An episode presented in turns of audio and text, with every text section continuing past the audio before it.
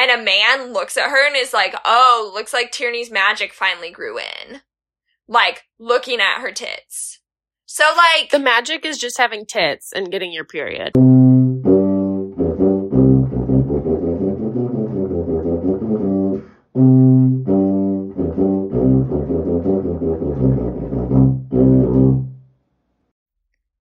Welcome to All My Friends Are English Majors, the podcast where I, a business major, make my friends, almost all English majors, this month an English major, read popular fiction with me. Uh, this week we read The Grace Year, which is a YA female specific dystopia by Kim Liggett. A content warning that we did not have last week, so sorry everyone. Um, there isn't really a lot of sexual assault in this book, but there is a lot of very graphic violence. So if that is something that you do not like, I guess skip it. But I don't think we're going to like talk about really in-depth graphic violence. No, probably not. No, this is this is my friend Lydia. We are friends from college. She is an English major. Um. Lydia, how was your week? Um, my week was good. I just started a new job. Um, for like the third time in eight months. um, but it's going really well so far, and I have like all of my coworkers, and it's very chill, and no one has had a psychotic break at work, and no one has brought a gun to work. So that is all positive. Huge, huge W. Huge win for the girlies. Guys, this book is so much better than last week's book. this book is is so much better. I genuinely had a really really good time reading this book and I was kind of nervous because I don't really like YA books that much and the book last week had me quaking. Like I was like I don't want to do that to myself again. Like I'm scared. And then I was really kikiing with Kim Liggett in in the book, in the YA book. And sometimes YA annoys me, but this is the t- this was the type of YA that I like that really like scratches an itch in my brain that just like makes me like you know when dogs like twitch when they're you got their spot I, like it, this book did that for me so Well, I also think um there's a couple of difference between YA and adult fiction. One is that YA books are cheaper because they're made of worse paper, which someone at a bookstore told me. Oh my gosh i did not know that Yeah, that's why they're so much cheaper. But the other Wow. reason that YA is so different than adult fiction is like the amount of graphic, both violence and sex and sadness. Like, those are the three things that I think really split a YA book from an adult book. And what I really think it forces YA authors to do is to talk about those three topics with more nuance. And like, that's mm. why I like YA is because it's not just like, and then they were fucking. And then he was dead because in its adult book and in adult books, death does happen. Whereas like in YA, like death can happen and sex can happen and sadness can happen, but they don't make it seem so fact of life. They like really, I think, explore it in a better way sometimes. Mm, yeah, I feel like that's definitely true in this book. At least for at least for the death and the like death and violence, I think those those topics are explored explored with a little bit more like nuance in this book. I don't know how much sex is explored with nuance in this book because it's pretty like romance booky.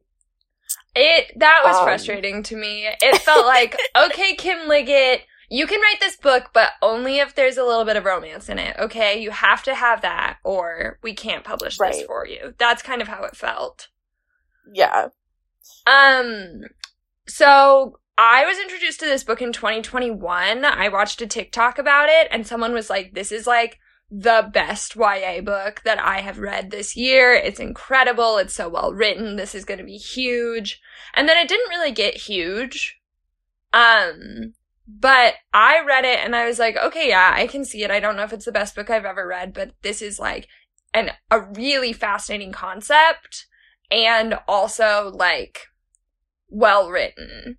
It's definitely Mhm. YA. We've got a lot of like, I'm not like other girls going on, but hmm it it also i think in comparison to some of the other books that we've read this month, well, you want to root for June, but like this book had characters you actively wanted to root for. Mm-hmm. And a lot of them too. Like there were lots of characters that you like felt for really deeply, whereas like in the power you really just like hate everybody.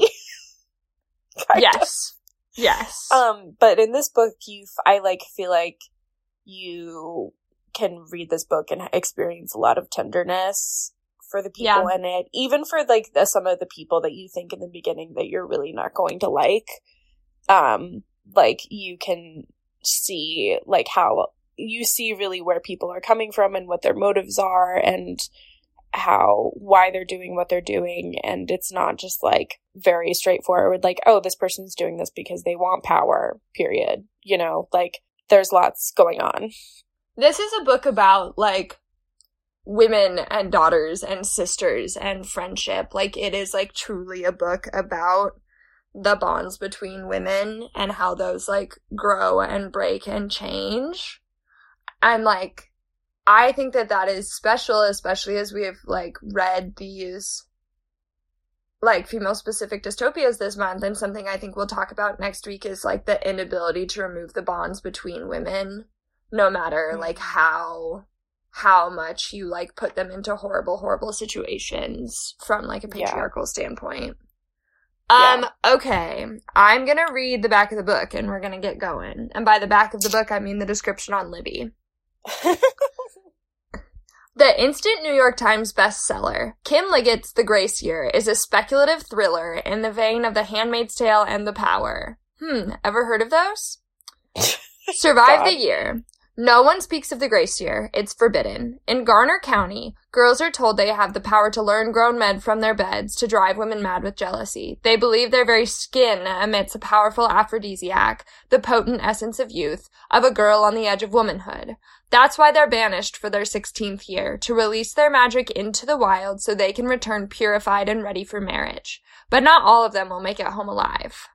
16 year old Tierney James dreams of a better life, a society that doesn't pit friend against friend or woman against woman. But as her own grace year draws near, she quickly realizes it's not just the brutal elements they must fear. It's not even the poachers in the woods, men who are waiting for a chance to grab one of the girls in order to make a fortune on the black market. Their greatest threat may very well be each other. With sharp prose and gritty realism, The Grace Year examines the complex and sometimes twisted relationships between girls, the women they eventually become, and the difficult decisions they make in between. I don't really have any critiques. Yeah, I was gonna say I think that's a really good um summary. That's that that does a really good job. Yeah, they didn't o- really oversell anything Mm-hmm. They, they didn't really undersell anything. The yeah. one critique and my major critique in this book is that her fucking name is Tierney. Like, I don't understand how we're in like a Mennonite Mennonite style small community where they are like where it's like kind of undisclosed to us what year it is. We're supposed to understand that they're like I'm I'm picturing like late 1800s Oh, interesting. In terms yeah, of like, I guess that's they never talk about like techno like phones or like yeah electricity or anything like that. That's interesting. Yeah. In terms of like dress, in terms of like biblical interpretation, like where they're at, and mm-hmm. so why the fuck is her name Tierney? Her name should be like Ruth. I, I that I was literally about to say her name should be like Ruth or like Beth or like something something biblical. Tierney, I think like Tuck texted me earlier this week. She was like, Tierney sounds like something that like like a yoga mom who goes to Whole Foods would name their kid. Like um, Tierney, Tierney is the name of a person who has seen a cell phone. Y- yes, yes. Tierney has been on TikTok. Tierney goes to Starbucks. Tierney is not a woman who lives in a Mennonite community that's displaced from time. yeah. Um, and like she picked other like good like of the time names. Like if it wasn't going to be biblical, it needed to be floral or horticultural. because Right. that is like such a major part of like non-industrial societies is like that is how you live like not supposed not like subsistence because it seems like there was more wealth in the community than just subsistence farming but like hmm like you would name her like like one of her sisters name is ivy Right. still Right. a little modern but makes a little more sense Yeah, that's a silly thing about the book. And I don't even maybe do want should I shall I Google the name Tierney? See if it has any like specific meanings. yes yes please do um i can talk about the audiobook while you're googling. The other reason the name tierney really took me out of it and this was true for lydia as well is we both started the book listening to the audiobook. I finished the book um just reading it because it was so much faster. But um the accent work is really terrible in this audiobook and the reader like really goes out of her way to try to differentiate between all of the different girls by doing bad accent work here's the thing all of these girls have grown up in the same small religious community there is no reason for the bitchy mean girl to sound like she's a valley girl from california and there's like no reason for one of the girls to have like a strong southern drawl. They all grew up within the same 10 mile radius.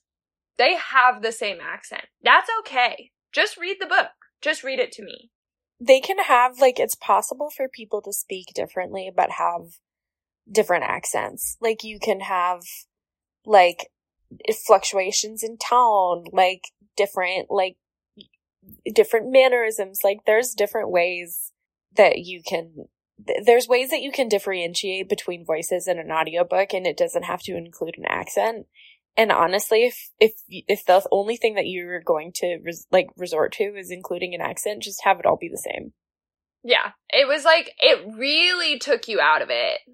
Like, when I originally read this book two years ago, I was like, I really like this book. I liked reading it. It was interesting. I had a good time. And then I started the audiobook and I was like, oh my God, I've recommended another dud to Lydia. because I was like listening to this audiobook and I was like, Jesus, this is awful. But it turns Yeah. out you just need to read it. Yes. um, okay, so I, I looked up the name Tierney. Um, Tierney is a gender neutral name of Irish origin, Okay. and it means lord or master, which is actually kind of apt. Oh, yeah. That is And- kind of apt. When you think about it, also, like if you say it kind of Tierney, if you say it kind of slowly, it sounds like tyranny. Oh. Um, And so Mm. I'm seeing the idea. I'm I'm seeing the idea. However, um I like obviously the name has meaning and purpose, I guess, now that we've looked it up. But I think it's a stretch for the, this Mennonite community or Men- Mennonite-esque community to be like, yeah, and we're gonna have one kid that's named after like named with Irish Irish his- history, like if nobody else does, you know well, and Kirsten, that is a little implausible. if we're going, that's the name of the mean girl, right? Kirsten? Like, if we're Yeah. going with that, if we're following American Girl doll standards, she's Swedish. Yeah, So, like- Kirsten is a Swedish name. Although that is potentially interesting, and one of the things that we have questions about with this book is like, how did this community come to be? Because it That's kind of has the vibes of the world was bad and we made it better by creating this community. Um, and so, like, maybe they did come from all over. They say something in the book about how like everyone like immigrated from like they they, they mention something about immigration in the book like everybody immigrated from different parts of the world and then they were like unified under a common language. Like Yes, and that common language started as the language of flowers, which was so fascinating to me and I think like really cool that the first way that they could all communicate with each other was something we think of as inherently feminine. mhm. Oh yeah, Like- that is interesting. That is special. She guys, she Um, does smart things in this book.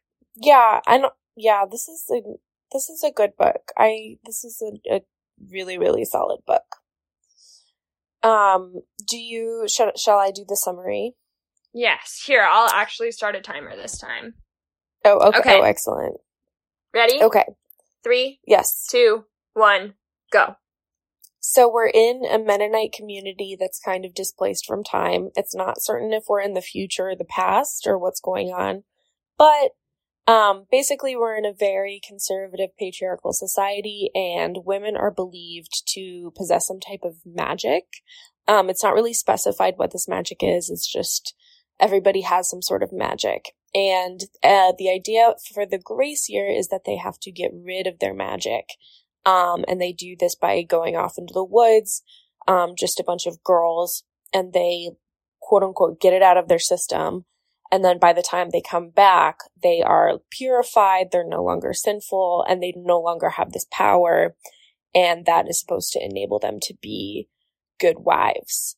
Um, and then spoiler alert, while, while the girlies are in the forest or on this island in the forest, um, they realize that, um, there's no magic and they've just been doing drugs the entire time and hallucinating vividly.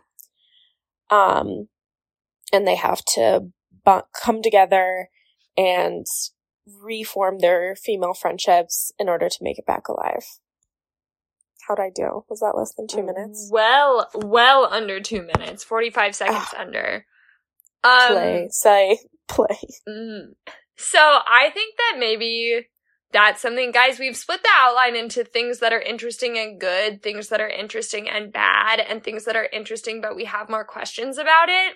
And I think Mhm. something that we need to add to things that are interesting and good is the hallucinogen. Like, I think it's really good that we did not end up with a Lord of the Flies situation where the boys just turn on each other for no reason. Mhm. Like, part of the reason that these teenage girls turn on each other is because they are conditioned to believe that they have magic and, like, there is so much fear going into this grace year that, like, they were all eventually going to have conflict with one another, but, like, they are drinking, like, deeply hallucinogenic water from the second they get there because the well is coated in hallucinogenic um moss that like imbibes the water with like it's like they're on a really bad shroom trip for 365 days. like like I think that that is good because I think I would be frustrated if it was just a true Lord of the Flies knockoff where it was just like and then the way that all humans do, they turned on each other. Right. And I I think that this one thing that um separates this book from other similar like books and stories where people are like abandoned in the wilderness like Lord of the Flies or like The Yellowjackets if anyone has seen that show um is that like they are doing this with like an express purpose like they they know that they're going to go out into the wild and spend a set a, a like set amount of time in the wild and that there's a purpose for what they're what they're doing and that it has a specific end date. Um, whereas like in Lord of the Flies, the boys get stranded on that island and they just are like they don't they don't know when they're gonna come back to civilization if they ever do, and that's kind of I think what is, is something that derails them so significantly is they have no other choice but to like turn to extreme like hostility and dehumanization whereas like these these girls in this scenario they're coming into this situation with a very express purpose. And that is kind of part of what gives us um our first villain in Kirsten is that she really really buys into this magic thing. And she really wants to like take the helm and be like like everybody has to purify themselves of the magic. And um like it's not just that she is like power hungry and like out of control like she is also like doing something that she was taught like she is in a way like trying to protect the girls around her cuz she really thinks that like getting their magic out of their system or or whatever is going to protect them and let them come back to um their community the county um and be safe and I think she is power hungry. She is like someone who is like, she wants to manipulate the people around her. She wants to feel in charge. And that is like something that sh- like makes her feel good. But it's not just that. Like she's also like just really in a place of like I have to do this and if I don't get my like the people around me to do this, we're all going to be like fucked basically. Well, and like the way that being under the influence of anything makes your like feelings stronger and more certain. Like mm-hmm. They they're really like on drugs. Like they are on drugs. They are guys. they are tripping from like day 2. Like Tierney, who is not like other girls, is not drinking the hallucinogenic water because she thinks it tastes kind of weird and she like found them fresh water and tried to make them rain barrels and like she starts to notice the other girl's eyes like ha- are like just pupils. Yeah. Like like they very clearly are like under a, the influence of a mind altering substance, which I think adds a layer to it as well because it makes it so Kirsten is like at the beginning she's like, "Oh, maybe this is my magic coming in and maybe this like is something that I can do." And then as soon as she's on the crazy moss, she's just like, she's, "Oh she's my god." Yeah. She's like, "I told somebody to jump off a cliff and they didn't." she's like, "I just taught a girl that her powers were to make the sunset. or she like I love the I love the scene in the book. And like like when I was reading this, I had already known that they were on drugs. Like Tuck told me before I even read this that they were on drugs. Um, oh, I'm sorry I did that. No, it's okay. um, there's this scene where Kirsten makes this makes this girl talk to wolves. oh my god, yeah, like, she does she's on four wolf on all fours and is like howling and and like it's just so funny to like imagine that like these girls are just like tripping hella balls and one is like like screaming at the wolves and the wolves in the forest are probably like oh my god they're back the girls on drugs are back like well and that's the other thing is it's a never ending cycle each year, all of the 16 year old girls are sent to the Grace Year. And so mm-hmm. when they are hiking out to the camp, the other Grace Year girls are hiking back in and they're also detoxing from doing shrooms every day for a year. like, so sad. Yeah, like that's something Tierney talks about is she's like, well, at least we're not gonna, like when she finally gets the girls to start drinking the regular water, like at the end of the book, we're skipping a lot. She like is like, well, at least at least we won't look quite as bad walking back into town because we won't be coming off like a fucking two day detox from like a year of heavy drug usage. Right. They're not literally about to die from withdrawal. Yeah. Yeah.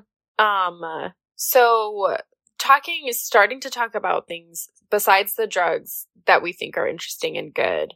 Um, another thing that we thought was really interesting is the, this idea of the poachers trying to catch the grace year girls to like use their bodies as like medicine and like, they, they, like, there's a lot of talk in this book about how if you catch one of the Grace Year girls when they are in their, you know, in, in the wild or whatever, they can basically use, like, catch and kill them. You can use their bodies to turn and use the magic in their bodies, the quote unquote magic in their bodies to turn them into, like, medicine, like youthful elixirs.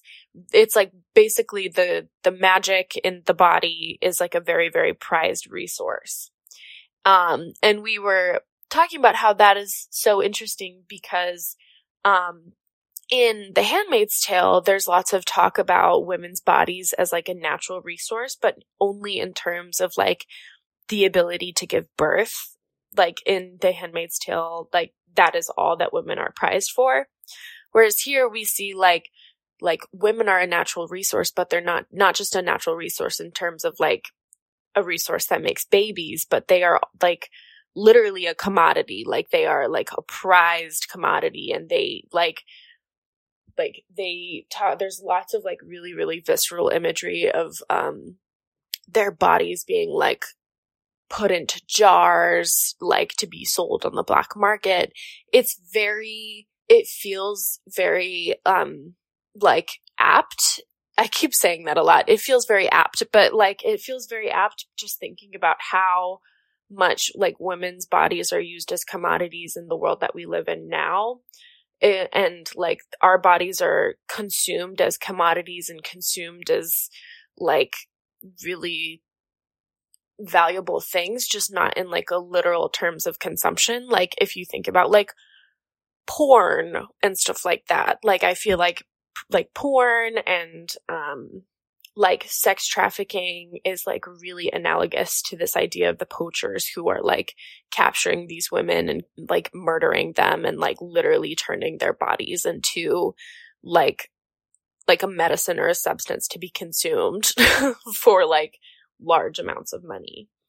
Um, it's a really, I and and that's a really unique idea. Is like like I, I've never like I've read a lot of you know books where women are talked about as commodities, but only commodities as as a means of like almost like cattle. Like like you have to like keep women sequestered so that they can have babies, not keep women sequestered because their bodies are resources that are valuable. Well, and who added, who made them valuable? Like, who is paying the poachers? Who has created this system? Who is buying exactly. the body parts? Like, well, and it's all the men in the county. Though the the men in the county are the only ones who profit off of this myth. Yeah, because they profit off the they profit off the myth in two ways. One, they get to buy and sell the body parts, make a lot of money, they get to make sure that there is an inferior class of men who are always clawing to get more in the poachers. So they are mm-hmm. willing to do these horrible things to the Grace Year girls. And they also get to keep the women in the county down. Right. They get to maintain power through fear, through putting women in dangerous situations, through like if you are a Grace Year girl and you are unaccounted for at the end, if you commit suicide and the poachers do not cut your body up for parts, your younger sister is cast out. She is punished right. for your crimes of being unaccounted for. So, like, all of it goes back to the men of the county benefiting off the, like, Oh, the word is not degradation. The word is for like when you're keeping someone down, but there's a singular word for it. Oppression? Yeah, yes. Like the oppression of women and also like the selling of them as like right. commodities. And what I like too that they specify, they make it very clear that like the poachers, the poachers in a way do benefit off of this because they're literally participating in the like the econ- this economy of selling of selling the bodies. But they talk a lot about how like if the poachers are not like making money this way, like their families will starve. Correct. Like if they like they they are f- bound to this um system, but not in like a pleasant way, the way that the men yeah. in the county are. Let's see, what other things did we think were good? Generally, I think the Grace Year as a concept is really interesting. I thought that it mm-hmm. was like a very cool way to. I thought it was a really cool way to oppress women. But like, like we talked about at the beginning, like it, it is a way to oppress women without explicit, because I think that both the that The Handmaid's Tale is like explicitly about sexual slavery in a lot of ways. And right. so to be able to oppress women and have it be tied to sexuality and their ability to like I don't know, seduce men and have magic just by being a female body like I thought was really interesting and really smart and it was frankly really nice to read a female specific dystopia that wasn't inherently tied to like the sexual oppression of women or like to I mean last week's book uh, to just like mm. turning into the patriarchy themselves. Like this was conceptually like very smart. Right. And there's a point in the book when Tierney is talking about how like the the the the behavior that the girls are engaging in in the grace year where they're being very violent towards each other, very, very manipulative. They're doing lots of things. Um, they're just being very cruel to each other. She says explicitly, like, we are doing this because this is the only time in our, our entire lives when we will have power. And the only power that we can wield in our entire lives is power to put other women down. That's the only way that you can wield power as a woman in this world, which is part of the reason why it's so compelling to go into this grace year and to try to be top dog. Um, and that I think is, but in, in doing so, even though that's like the only way that you can like wield power in this world, like wielding that power is the very thing that will like destroy them ultimately. And that is like so compelling and true in that like women in the world that we that we currently live in um like tear each other apart because I mean think about the Hailey Bieber Selena Selena Gomez scandal. Like I mean I'm really, following it. Yeah. I'm following it. Like and women are are really really like will tear each other apart because that is the only thing available to them and well, I, I, there's also for me, apart from just like, like the ways that women put each other down, like, I have always like felt that there is something like very, very like violent and like exploitative and just like horrific about be- being a girl and becoming a woman. Like that process is like horrifying in so many very like visceral, violent and like just insane ways. Like there have been so many times where like I as like I am now like a grown adult woman, but like I in the process of becoming a woman where I was like when I was like 17, 16, I was like I feel like I am in the like eye of like a hurricane and like everything around me is like sexual and violent and disturbing and just like the process of coming to understand your place in the world as a woman is something that's very like violent and abusive and exploitative and i think that the the concept of the grace year where you have to go out into the w- wilderness and just like experience such violent violence and such cruelty like that is an excellent metaphor for what it feels like to become for what it feels like to grow up and become a woman. It sucks being, being, being a lady is hard. It is, and it's it's also something that like I don't know. I'm thinking back on the the Hailey Bieber Selena Gomez thing, and just thinking about the fact that like these women are also encouraged to be cruel to one each other, one another, like in the county in like obvious ways. Right. Like right.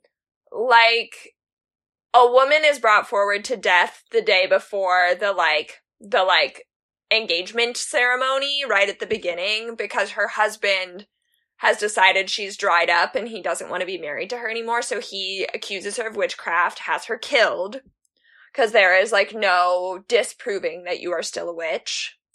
And then he is allowed to marry one of the Grace Year girls but like all of the other women in the county need to be vile towards her while she is being hung so that they are not seen as someone who supports witchcraft.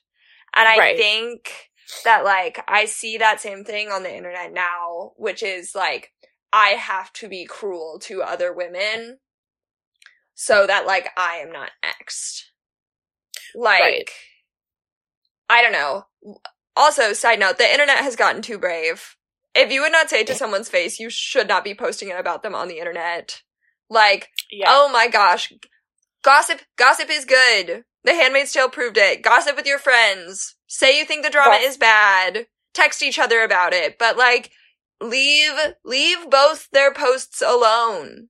Let yeah. them be messy. They're going to be messy in public. They've proven that. But like, people's willingness to be like, damn, you're the ugliest bitch I've ever seen. And like, Justin settled for Hailey Bieber, but like, it, it's just like, what the, what the fuck makes you think you have the right to say that to someone?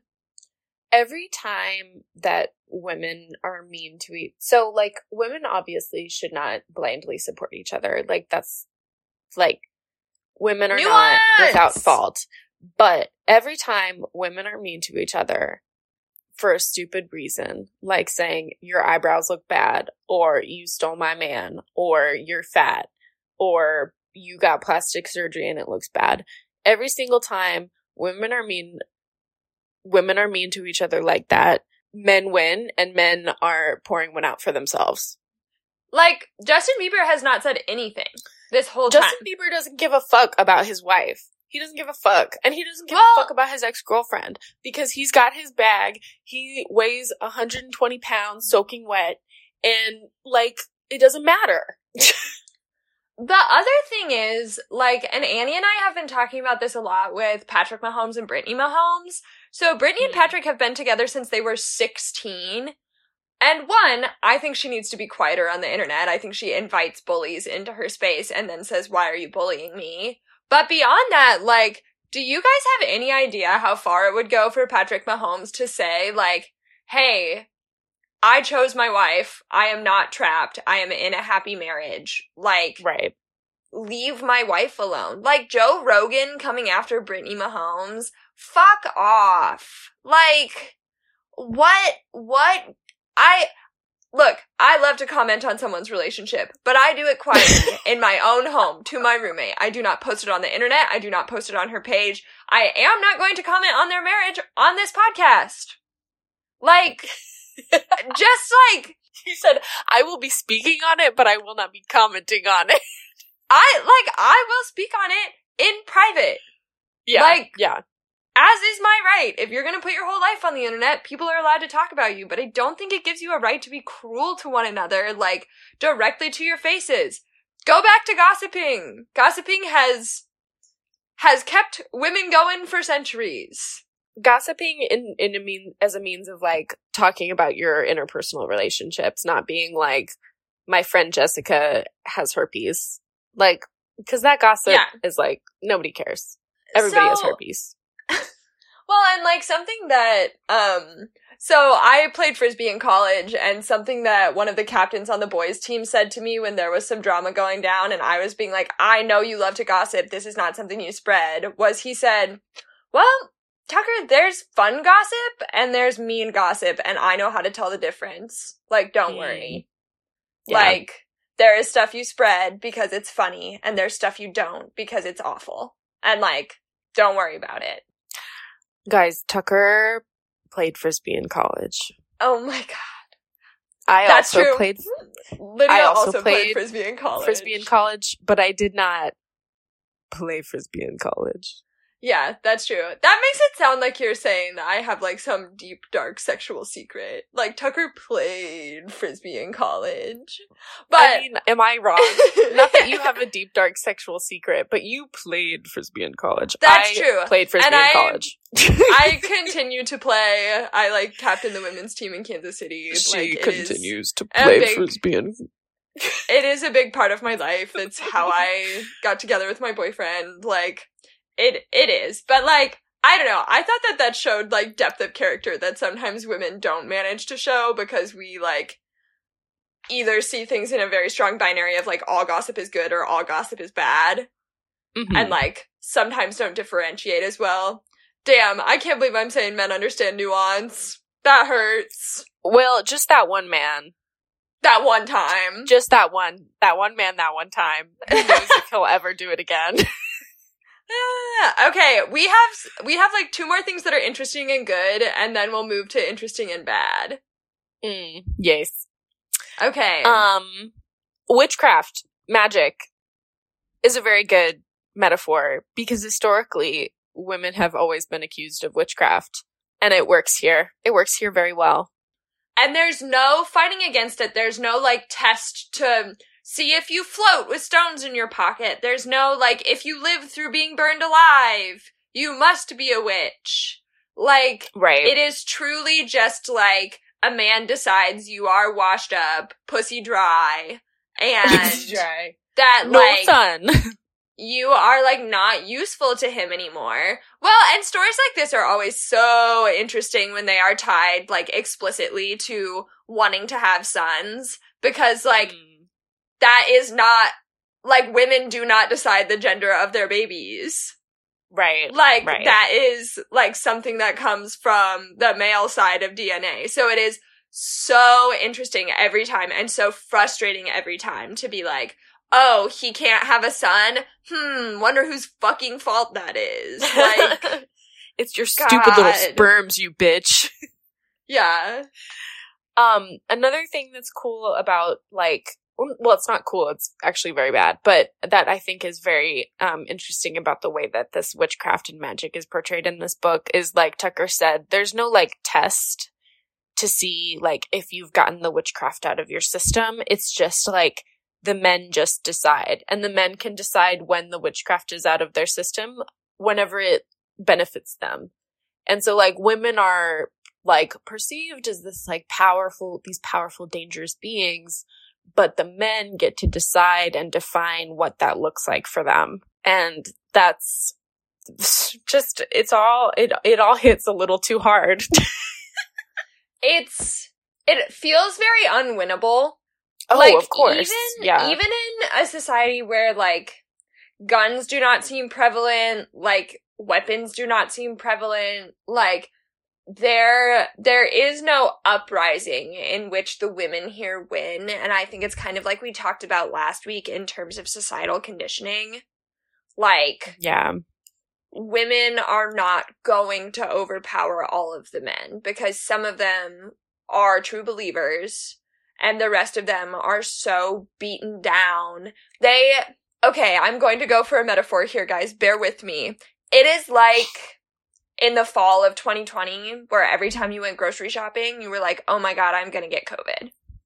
Like, Yeah. Every single thing you did at the end of 2020 and the full year of 2021, and frankly now, sometimes when my anxiety gets the best of me, there is a cloud of this choice I am making could disrupt my life, could make it so I lose five days off a paycheck, could, like, all of it hangs over you. And I think that the same thing probably happens here where women are like, oh my god, if my hips swish a little too much when I go to get things from the market, I'll get accused of witchcraft and they'll kill me. right. Like, you have just this constant gray cloud of every single choice that I make, like, deeply affects my life. Instead of just being Mhm. like, oh yeah, I went grocery shopping. yeah. Yeah. And, and everything, everything you do, no matter what you do, is going to be your fault. Yeah, there's nothing you can do to like, to like, put blame onto others. Like, Yeah. It's just you. Okay, I'm interested. I'm interested to know where you think the Vax commentary is. So I I kind of wanted to pull this into the the like the fact to superstition continuum because there is in this book there's um kind of like a pull between like facts and science and then superstition. Um, Okay. So the superstition is of course like the people who, th- who think that the magic is real and that the Grace Year girls are like dangerous and stuff like that. Um, and one thing that the poachers say, or one thing that the poachers are like afraid of, of the, of the women is they think that they can get a curse from them. And Anders says at one point that like he gets bit by one of the Grace Year girls and then immediately after he gets this rash. Um, do you remember this? Yes. And then, and Tierney is like listening to him talk about this and she's like, bitch, you had, um, not smallpox, chicken pox Yeah. like you just and and um what's his name anders is like it killed my whole family da da da and she's like your family just had chicken pox like you had just like an, in- insane case of chicken pox I think it was smallpox because she shows, um, spoiler Oh, alert, the boy she falls in love with. So Tierney falls in love with a poacher, which we will talk about in things that are interesting and bad. Um, but she like shows him her smallpox vaccine and is like, "Do you have one of these now?" And Ryker is like, "Yeah, your dad gave it to me." Mhm. And she's like, "Oh my god." she's like yeah and so that's one of the things that like is being distorted as like a part of this like magic and a part of this curse is that like it's literally like everything can be explained and that also feels very connected to our current reality where there's so much misinformation and superstition about like illness and vaccines and like disease and how diseases are spread. Um, that I thought was a really interesting like inclusion in the this this exploration of like power and um the kind of and it, it seems like in this world um science is like kind of on the outs like medical science is kind of on the outs Yeah. Um and it's being kind of ousted by the interest in like the Grace Year medicine and the women's body parts and so i thought that was that was a really cool um obviously not cool but like again very apt inclusion Yeah. I Kim Liggett did a really good job with this book. Like I feel like this is the first podcast where like of any of the books that we've read where we have had like 45 minutes of like this book was good and here's why. right right yeah but now we can get into the bad stuff And the bad stuff is damn, this is YA so they had to have a romance. It's inescapable.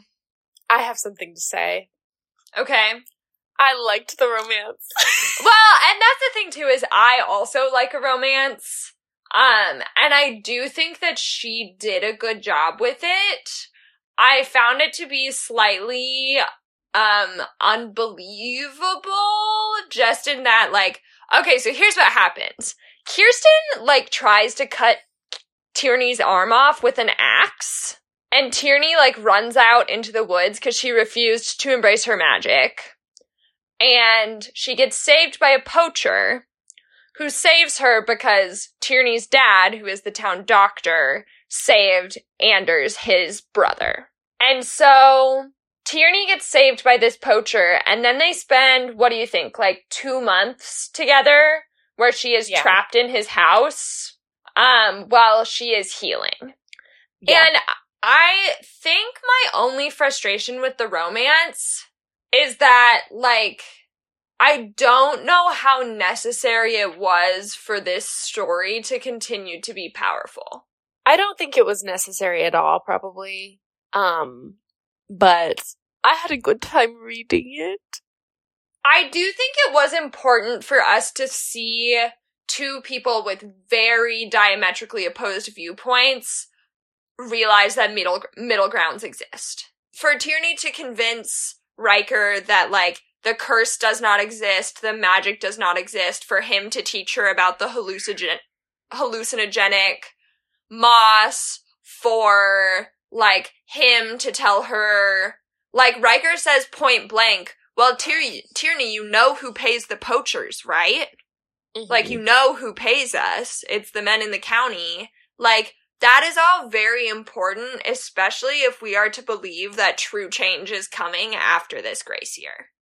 Yeah. I do think it's powerful for us to see in this book a an example of like two people who come from very like from worlds where relationships are very distorted and unhealthy to start to engage in something that could like maybe eventually be a healthy and normal and consensual relationship. Yeah. I think that is powerful and like uplifting. And that's something that we don't really get in The Handmaid's Tale or in The Power is like an example of like just like, oh, these people like have tenderness for each other and care for each other, even though they've been taught to not exhibit that. Like, we have an example of two people who are like, like Ryker is someone who has been taught that he needs to like exploit the Grace Year girls in order to survive and um Tierney has been taught the same and they both realize like oh I like I have been taught this information like and it does not benefit me it benefits the men in the county and I can like choose to like not participate in that anymore. Yeah. So I think that's cool. And I also thought it was sexy. Yeah, I do love when people pine. I also I did find it very stressful. So the poachers have these like cloths. I think they basically look like ghillie suits if you don't know what a ghillie suit is, it's like I am what Googling. sw- it's what like swamp men wear. They basically um wear camouflage suits, but they look like the English shepherd Oh. dogs with the really don't like I don't with like the that. really yeah, with the like the really dreadlocked hair, except the like dreadlocked dog hair is like camouflage and they kind of look like a like a Bigfoot. They look like Chewbacca. Yeah, basically. Um, and under it, apparently they're just fucking naked because Oh. Tierney like wakes up in Ryker's like little like basically like lean to up in a tree. He lives in a little tree house, and um, she just like sees his bare ass. And I just found that kind of stressful because she's like a 16 year old girl. Her arm is like hanging on by like three little muscle threads. And she's like, there's just like a naked man in the room. And she's kind of like, yo, what the fuck is going on? She's like, what the fuck is going on? But she's also like, damn, I'm so horny. Yeah, that's it. That. Um. Oh, something else we should have talked about and interesting and good is that there is a lesbian in this book. There are gay people in this book. Let's move into what I think is things that are interesting and bad. Yes. So, mm, Tierney has sex with Ryker one time, gets pregnant. Now, I might have just been reading too fast, but did you know she was pregnant until she revealed it to the county? No. Okay. So, But I was basically- listening. so. Oh, okay. So basically, Tierney gets pregnant, and then she comes back to the camp and like saves the girls, and like a lot of stuff happens. And then she tries to run away with Ryker, and he gets killed by the other poachers for like trying to help a Grace Year girl and like potentially exposing them to the curse, etc., etc. And she runs back to the camp, makes it in, and then goes back to the county with the rest of the girls and then gets up on stage where she is supposed to marry the son of the mayor, essentially, the owner of the apothecary. A boy she has known since she was like three. They're very good friends. She's pissed that he proposed to her, but he lies when she reveals her pregnancy and is like, Tierney's magic was so strong that she came to me in a dream and I got her pregnant I love that. that honestly that pissed me off because Michael Welk, this boy, kind of rocks. And like Tierney is so focused on trying not to be like other girls and not being one of the wives that she like if she had opened her eyes for like one singular second and been like, "Hmm. Well, Michael never says anything about wanting to oppress me." And like actively likes it when we run around in the woods together and I'm like not having sex with him and he still likes me. Maybe our marriage won't be that bad. Like, I, yeah. Yeah.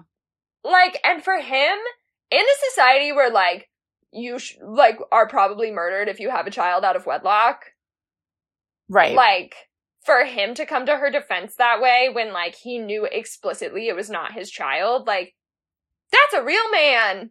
I I fucked with Michael, and I un- I understood why Tierney was like upset when he randomly was like, "Let's get married," um, because Yeah. obviously she like doesn't have a choice in that, and that it makes sense why she would feel upset, and it makes sense why she would feel like like blasted by that, you know, um, by that surprise. But at the same time, I was like, listen, that's as good as it's gonna get. But I That's also as good as it's gonna this. get. I, you and I are not fighters. Um, I'm a survivor, and in this situation, if I found out that I was gonna marry Michael, I would be like, shit, I'll squeeze out some babies for you as long as I don't have to work that hard. Like, but I, I mean, my willpower like, is zilch, negative zero. I like to think that I would be a little bit of a fighter, but I think that it all comes back to the fact that I like, I don't know. I like the idea where Tierney is like, well, I would get to work in the fields. I'm like, oh, I would get to be a horticulturist. That's right up my alley. But like, also, I am like really deeply a, rom- a romantic at heart.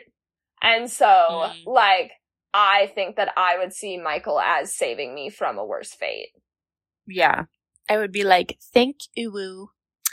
Yeah. he also is supposedly like handsome and nice and like, oh, I have to marry my closest friend. Oh no. oh no. Oh I no. I mean, I it's like she's just she's just not like other girls, Tucker. The real Jesus. issue at hand is that Tucker and I are like other girls. and Tierney is not. And so we just can't possibly understand her because she's so different. okay, but also she is pregnant and then Michael agrees to marry her and then they get married and then she comes to like love Michael and then she Yeah. dies in childbirth. Yeah. she like has the baby, sees the baby, says, This is the girl that I have been dreaming about my whole life. She's going to save us all. And then she dies. Yeah.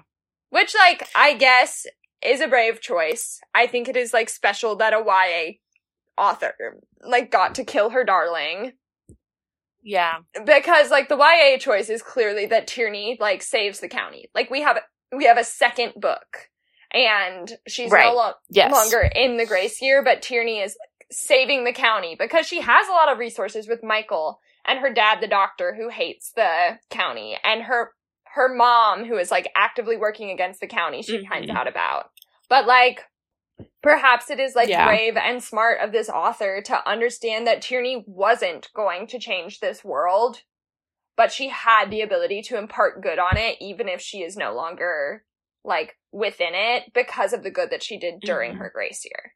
Yeah. It feels very biblical a little bit to me too. Like it almost feels like Tierney is taking on like a Virgin Mary status Mm. slash Jesus status because she's kind of like there's a kind of there's a sense of like the immaculate conception because she's like I got pregnant and I'm just like so powerful that I got pregnant out of wedlock um without Yeah. having sex Yeah. which we know is not true, of course, but like that's kind of the story that's told. And then she like, di- she dies bringing forth this this part this girl that's going to save the community. It it like feels a little bit um Jesus Christ analogous, except she's a girl, and it's like if Jesus and the Virgin Mary like were blended and became Yeah. one.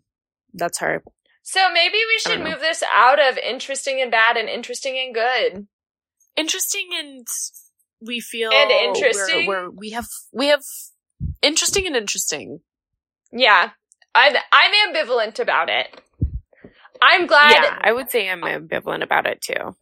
also as someone who has like read a lot of BookTok books, like I am consistently thankful for a standalone novel because I Yeah. don't read things that are an unfinished series anymore because I can't keep track of it all. I like I have to go back and reread the first one if I have to wait a year and a half for the second one. Like my brain is too small to remember all those details. So like Mm-hmm. I appreciate a standalone novel, especially, and this is something that I've talked about with my mom, who's a published author. Like, you have to pitch a series to get a book published right now. Like, Mm, you cannot get a book published if you are not pitching a multi multi book series. And Right. so That's for interesting. I've Kim never Liggett about that before. for Kim Liggett to get this book out and do such a special thing with it without her being like, don't worry, and then I'm gonna write a second book and Tierney's gonna save the world. Like, that's really good. Yeah, Like, Yeah. standalone novels deserve to exist. yeah. I don't need Okay. to read seven books about this world. I've had enough. I mean, like I've pleasantly had enough. You know, I've like eaten Yeah. my fill. I, like, oh my god, if she just wrote every 16th year from now on out, what a depressing series. That would be terrible. I would hate that. I would not read that. Okay. Things that are interesting and we have more questions. How did this world come to be? what that I think is a major Yeah. plot hole in this. And like maybe it is like a la Handmaid's Tale, where June is just talking about how soon there would only be young women brought up under the new regime, and they won't remember anything different besides the grace year. But like, is there a secret council of men who originally planned this? How did the county make it happen? How long ago did it happen? Does Right. does this secret council of men still know? Like, Yeah. how how does that work? And how does a secret like that, which I was talking to Lydia a little bit about this in terms of like a house of cards. Like the patriarchy is a house of cards. It is built on lies. hmm It is built on lies about women. It is built on lies about men. It is built about lies on people's place in the world. And like this, and I think our patriarchal society is maybe a house of wood or a house of straw, not brick, but like a little bit sturdier than a house of cards. The Grace Year is explicitly, I think, a house of cards, Yeah, like it's begging to fall apart. begging to fall apart. So like, who is keeping this secret and how have they done it? Mm-hmm. Because it shouldn't be possible. And like, maybe I am just asking too many questions, but like, how did it come to be this way and how did they get so many people to believe it? I think it's also kind of, like the next point that we wanted, like Tuck wanted to talk about is like how many people like really, really believe this or like totally bought in. And I think probably what is happening is that like, I think all the men know that this is bullshit. Or at least like most of them kind of like have an inkling. At least the men in power. Like the men in power in the county all know that this is a farce, that the like this is all made up. And um because they're all you know, they're all benefiting from it. Um and but I think all of the like the women are kind of like they're all like actively being lied to, actively being conditioned. And that's kind of one of the things that I liked seeing about this book is that we see, we have a couple of examples of people who are like in the system, but are not totally bought in. Like Tierney's mom, like Tierney's dad, and even like Michael, you know? Yeah. And so like we can see the, the like the fabric of this world like starting to crumble.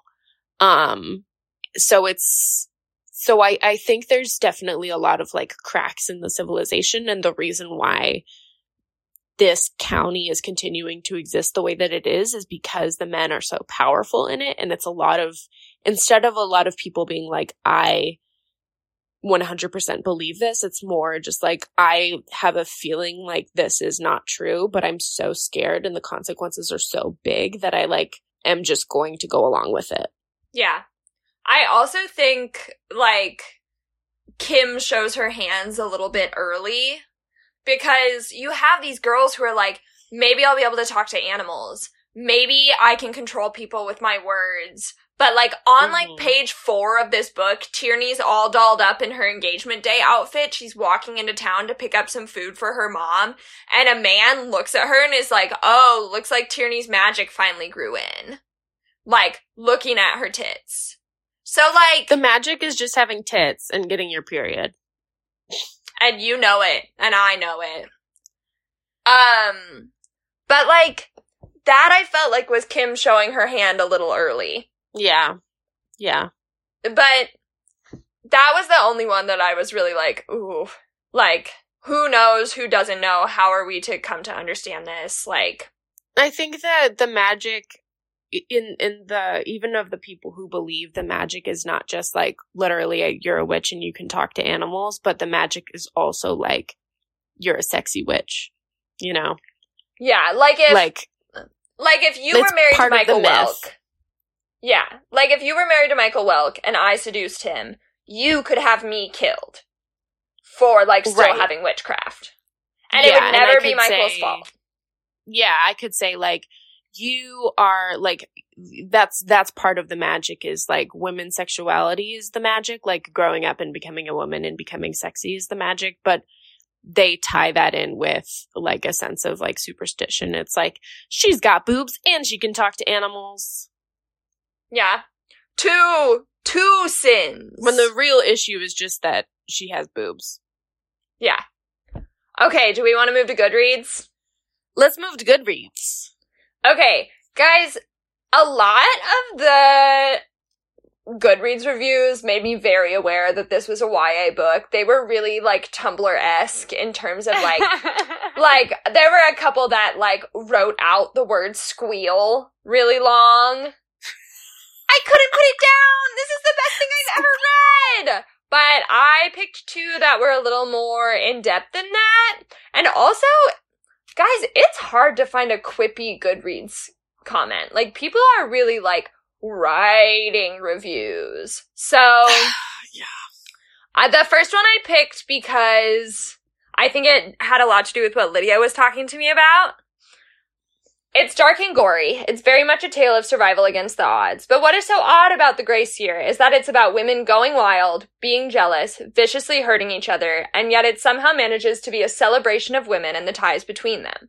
Mothers and daughters, sisters, friends. It's quite incredible how Liggett takes these women to their very worst so that we can eventually appreciate them at their best.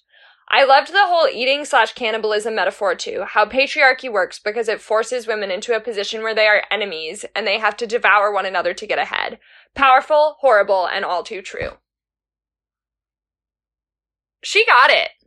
She got it. She's got her fingers on the pulse. Yeah. That this they, is what is so he. interesting to me, and maybe why I need to become a Goodreads girly instead of a BookTok girly. Is like Mm. writing an essay about a book shows that you have such an understanding of it in a way that like a quippy 45 second video where people are like showing a bunch of book covers in their like to read pile uh, like does not. Well, and Bailey was talking to me. Bailey, who runs our social media and who was last month's guest, was talking to me and was like, I just watched a TikTok where a girl had a to read file that was more than 300 books high. Owns Oh all my of God. them. Owns all of them. What That's the insane. fuck? Y'all, 300 go books. to the library. Go to the library. 300 books if you bought all of them. And if you're buying 300 books, I'm sorry, you're not buying used. If you're rich enough to have a to read pile, you are not buying used. That's 300 books high of all new books. That is That's like insane.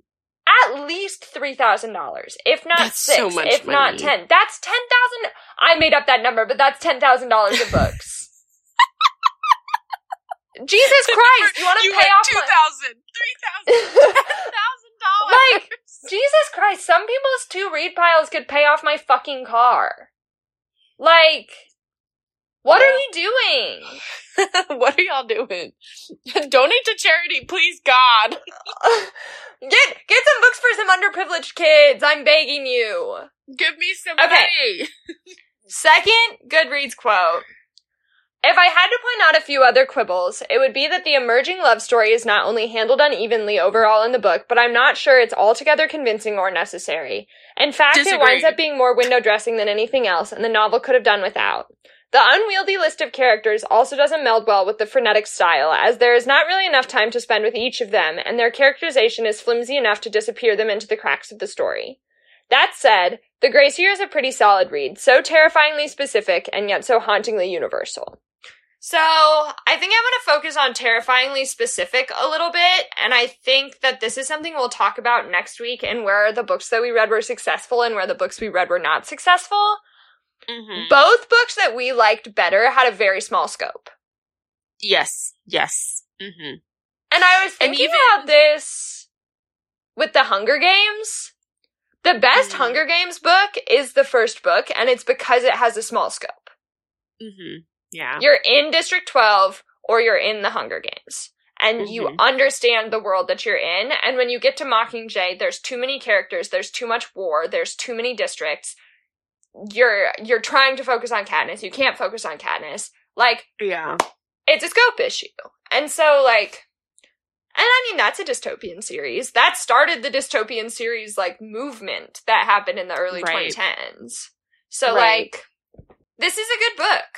It's a good book. Yeah, and and and and like I I would even agree a little bit with this book with this this commentary and say that the scope of this book is still even like a tiny bit too large.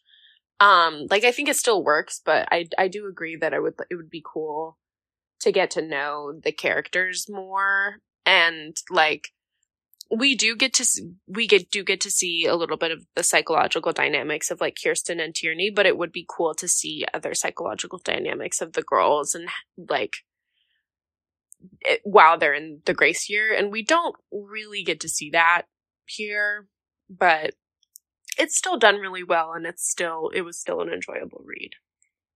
I think we probably needed, in the same way I'm asking for this in every book, we needed a map at the beginning Mm, yeah. to understand where the county was, where the island they were on was, and how the island works with the encampment, with Tierney getting shoved out of the encampment, but still being within the outer wall. Like, Yeah. we needed a better understanding of that, and like, maybe we needed a list of all 33 Grace Year girls. Yeah, that would that would have been helpful. Maybe we needed something like really obvious. Maybe Tierney had a little note in her pocket when she left that had a list of all of the girls that she could like cross off. yeah, Like, I was maybe about to I- say I needed maybe to, like, I just needed that. Died. But Yeah. like I don't know. You have to remember authors need to remember that people who like to read are stupid. We literally, we get we get a rep as people who are smart because we like to read. no, but, like- yeah, I'm, we're stupid. I'm reading because I'm dumb. Because I don't want to think about current events. I'm dumb. I don't want to think about current events. Exactly. Okay. Especially when I'm reading a YA book, I'm like, head is head is Empty. empty. Empty. Empty. Nothing in there. I don't want I- anything in there. That's I why I'm reading to- a YA to- book. I want to read fluffy YA book. Exactly. And like this one still managed to have some fluff in it, even though it was Yeah. much more intense. And that's okay. Yeah, fluff Okay. okay.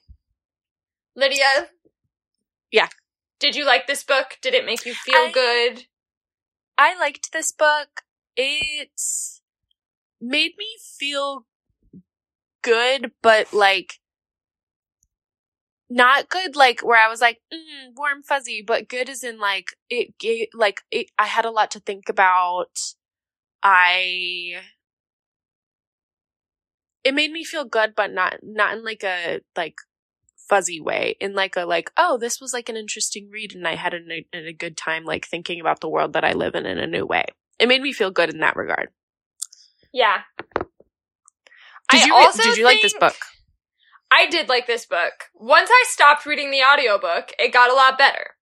Yeah. Um, I also think that like something that I wanted to talk about was the concept of books that like don't really make you feel good but are good. And Mm. like do you have enjoyable aspects. Like I think that BookTok is really guilty of only wanting to read books that make you feel good and are bad. Oh god, that's going to be that's going to be every book next month is a book I that is know. bad and makes you feel good. And that's okay. Those books are fun to read. But like it's yeah. this book did not make you feel especially good. It made you feel kind of anxious and kind of tense and you really needed to know what happened next. But it wasn't like the power where you were like, "Oh god, something else is coming." It was like there's an end date. Get us to the end date. In a way that bad- is like Yeah. the bad was going to end. And the bad was purposeful. It wasn't just like bad to be bad. Violent for violence's sake. The violence was meaning everything that felt bad about this book felt bad because there was a there there was meaning to it. Yeah. And that's good. Would you buy it? Uh, I would not buy it. Okay. Even if it was like at half price books for like four bucks. Nope. Okay.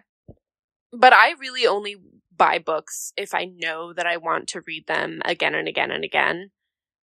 And I, while I really liked this book, I would not read it again. I think I'm I- in I the same wouldn't. boat. I think I'm Yeah. in the same boat. I think I don't want to own this. Yeah. I don't need to. I don't need to I either. really enjoyed reading it though, but I don't I- buy it. I would recommend this one. This one is good. I would read The Handmaid's Tale. I would read this. I'd skip The Power. I would. Skip the power. Um, okay. I'll do my little spiel and then we'll wrap up. We've done it all. Next week is comparison and contrast week. Lydia and I will be talking about um, what we like about female specific dystopias, what we don't like about female specific dystopias, um, other recommendations, things like that. Um, follow us on social media. We're on Instagram at English Majors Pod. Send us an email at EnglishMajorsPod at gmail.com.